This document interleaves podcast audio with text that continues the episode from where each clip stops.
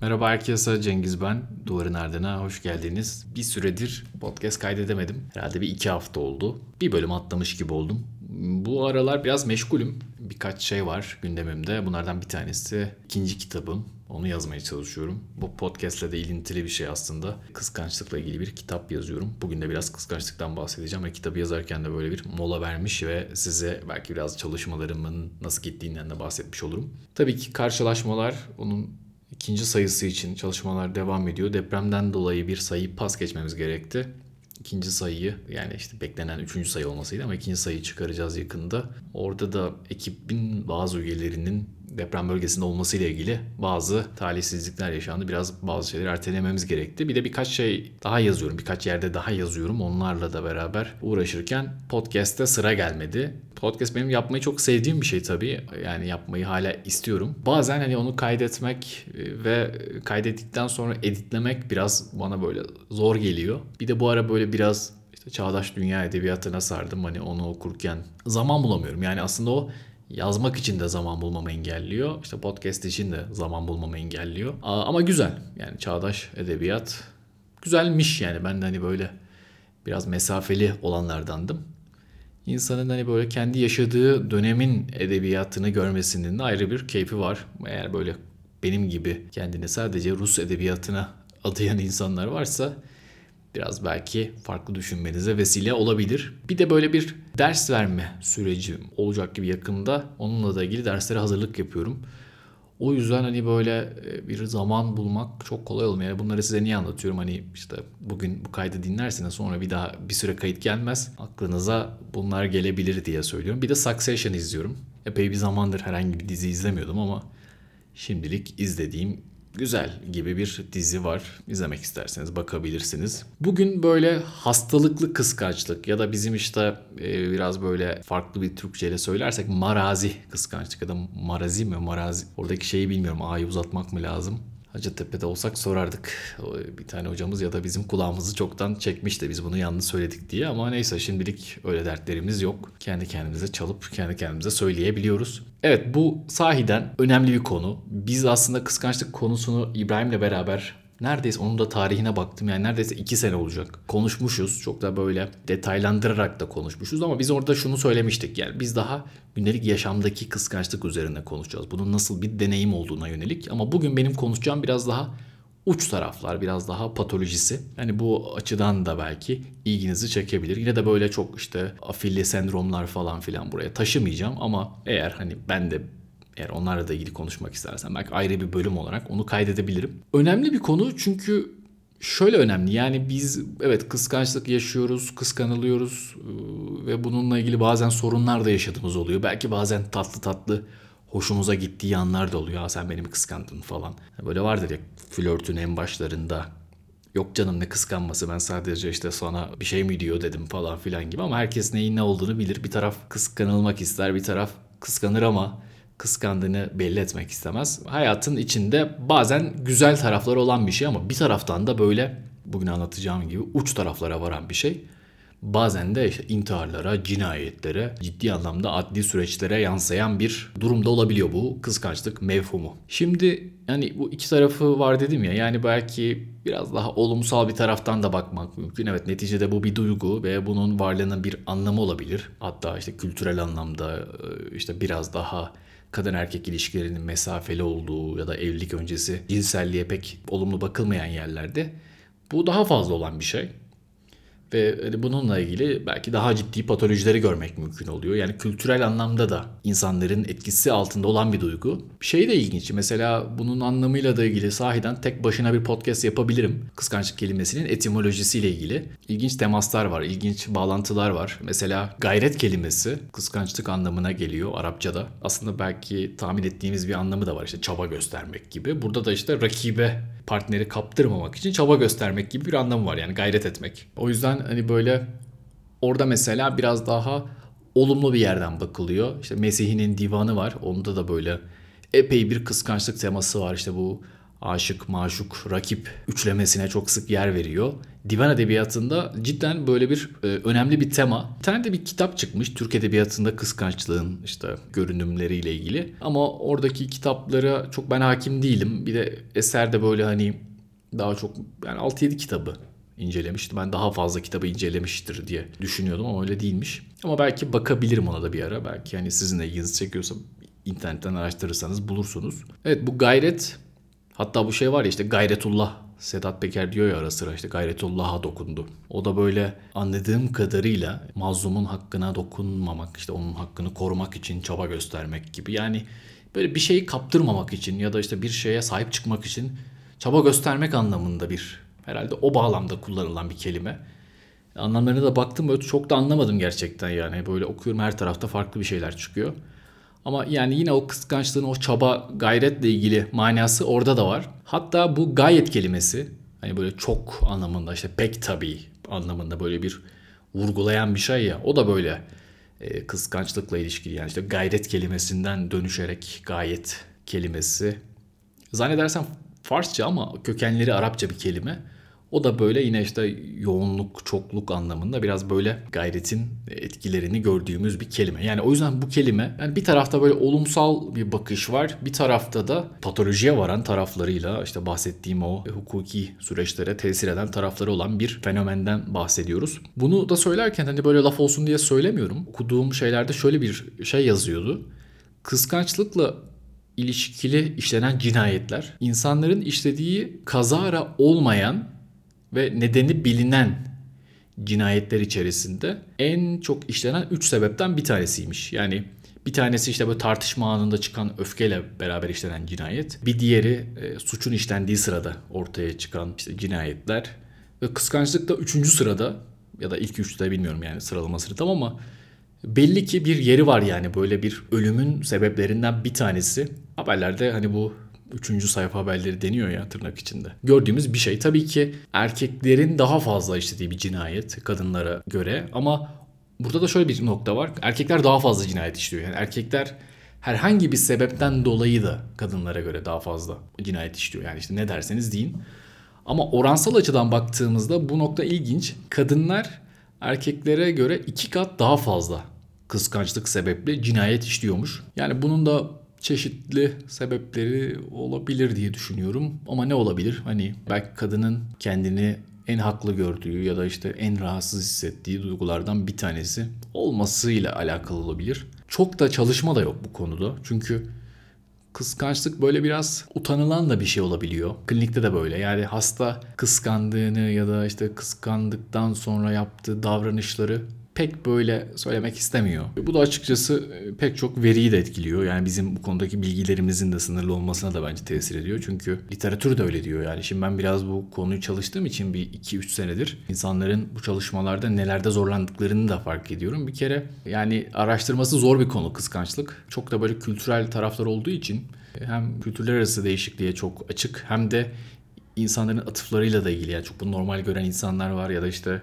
yaptığının ne olduğunu fark etmeyen ya da farkında olup ama bunu gizlemeye çalışan pek çok insan var. O yüzden e, araştırması da zor bir konu. Psikiyatristler hani bu işte marazi kıskançlık ya da bu morbid jealousy işte morbid de işte biz marazi diye çeviriyoruz. Hastalıkla ilişkili olan anlamında. Onu böyle çoğunlukla sarnısal bir inanç taşıyan hastaları tanımlamak için aslında kullanıyoruz. İşte bu grup öfkeyle, bazen işte depresyonla ve çoğunlukla kontrol etme davranışları ya da gözetleme bu tarz şeyler yapıyorlar ve tabii hayatı yaşanılmaz da kılan bir şey her iki taraf içinde. Burada işte eşlerin sadakatsiz olduğunu, onu aldattığına yönelik de ciddi bir inanç söz konusu olabiliyor ve çok agresif bir şekilde hem bu sadakatsizliği önlemeye çalışıyorlar hem de bu sadakatsizliği ortaya çıkarmaya çalışıyorlar. Sahiden zor bir durum. Gördüğüm hastalar da oldu. Böyle o önlemler konusu ciddi bir şey. Yani böyle çok aklınıza gelmeyecek önlemler e, söz konusu olabiliyor. Mesela literatürde de bu söyleniyor.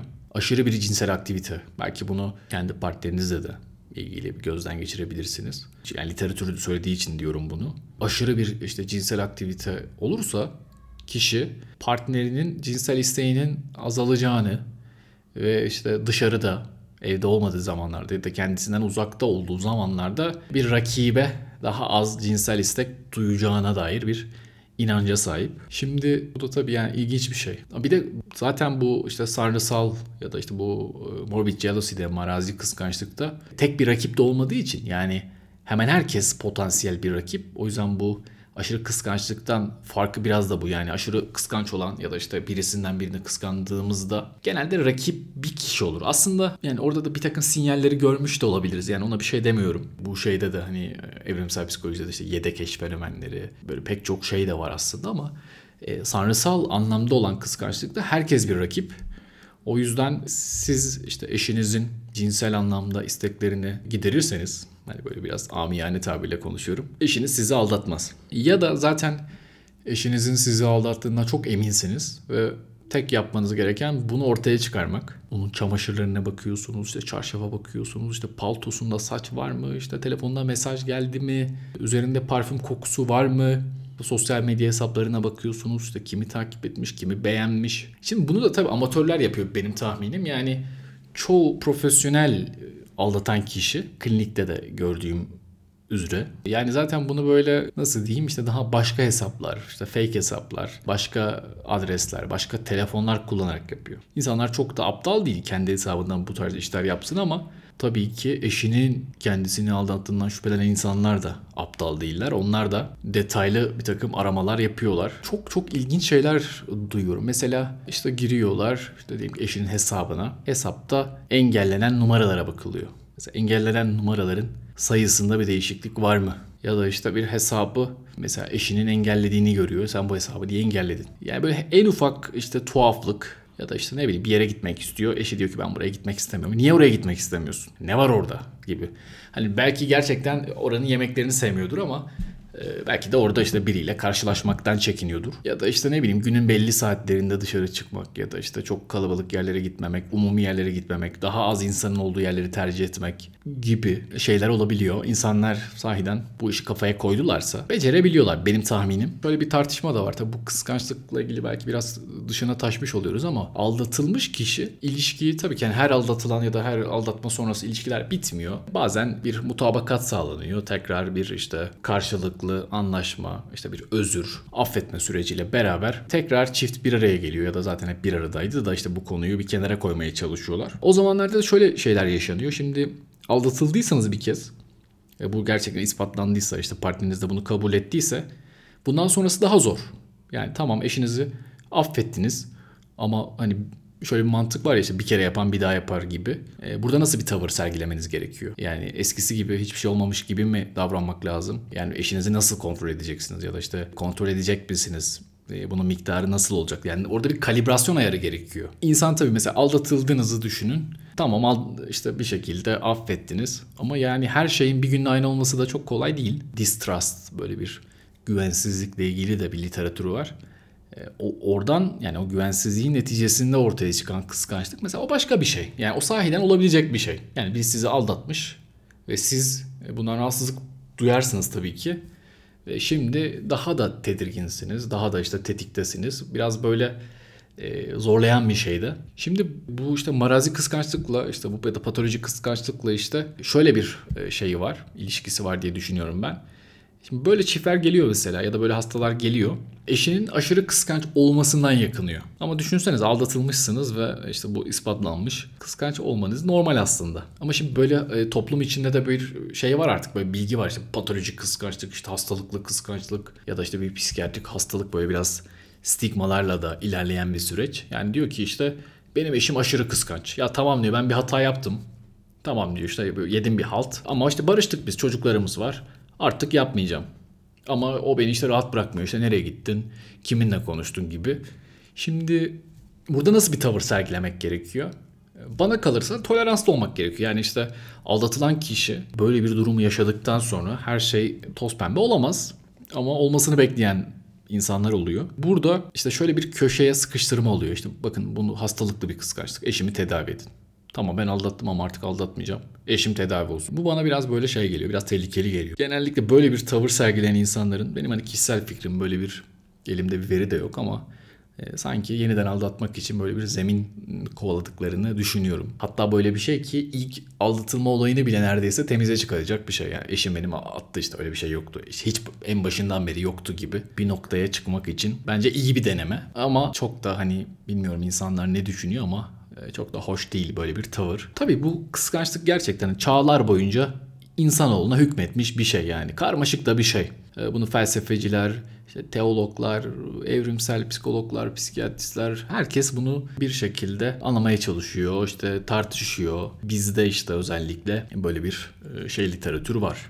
Yani işte sanrılarla ilişkili olan obsesyona benzer ya da işte aşırı değer verilmiş düşünceler bağlamında ortaya çıkan kıskançlık. Bunların bir anlamda tedavisi de olması gerekiyor ama tedavi olmak için de e, biraz içgörü gerekiyor.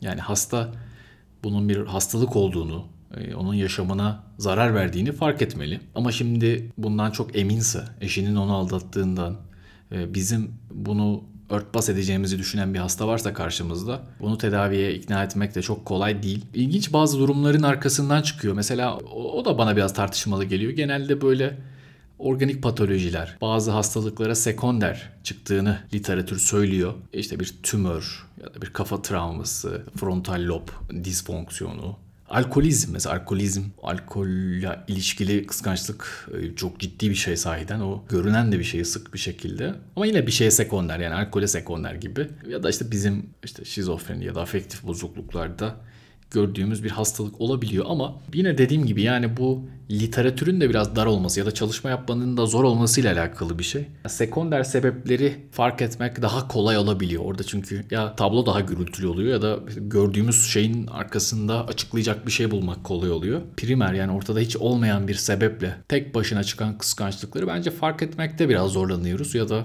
o böyle daha süreyen bir şekilde devam ettiği için karakter özelliği gibi, kişiliğin bir parçası gibi düşünüyoruz. Muhtemelen o da bizi bir şekilde yanıltıyor. Bir de hani en başında da söylediğim gibi yani bu biraz utançla da e, giden bir şey.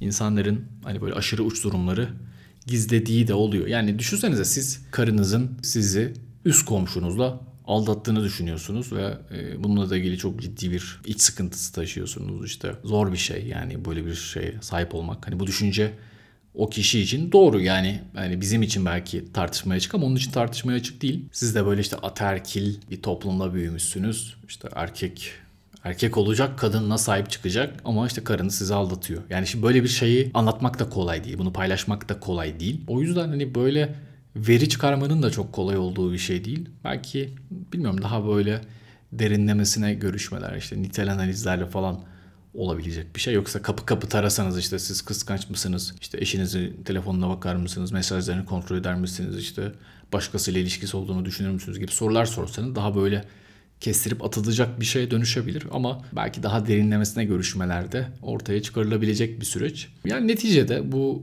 e, hani bu anlattığım uç durum bahsettim ya işte cinayete kadar varan bir uç durum bazen intihara varan bir durum dikkate alınması gereken bir şey. Çok da böyle normalleştirmemek gerekiyor bu tarz şeyleri fark ettiğiniz zaman. Benim önerim bunun belki ilk olarak psikiyatriste gidilmesi. İnsanlar tabii ilk olarak psikiyatriste gitmeyi pek sevmiyorlar. Psikiyatri demek uç durum demek ve uç durumda olmayı kimse sevmiyor. O biraz daha güvenli alanda kalmak, işte bir psikoloğa gitmek, onunla konuşmak daha konforlu geliyor, daha az damgalayıcı geliyor ama zaten bahsettiğim şey yani bu zaten hastalık ve tedavi olması gereken bir şey ve zaten çok zor kabul edilen bir şey. Ve bunu aslında biraz böyle inkar sürecinin bir parçası olarak bir psikoloğa taşımak yani sanrısal bir inanç düzeyinde olan bir durumu bana kalırsa işi biraz daha zorlaştırabilir ama elbette biraz daha davranış boyutunda çalışmak da mümkün. Yani ona bakarsanız şizofreniyi de aslında e, davranış boyutunda çalışmak mümkün. Ama sonuçlar önemli bizim için. Yani bir noktada bir kişiye tedavi etmek ya da işte ona yardımcı olmaktan ziyade yaptığımız şeyin sonuçlarının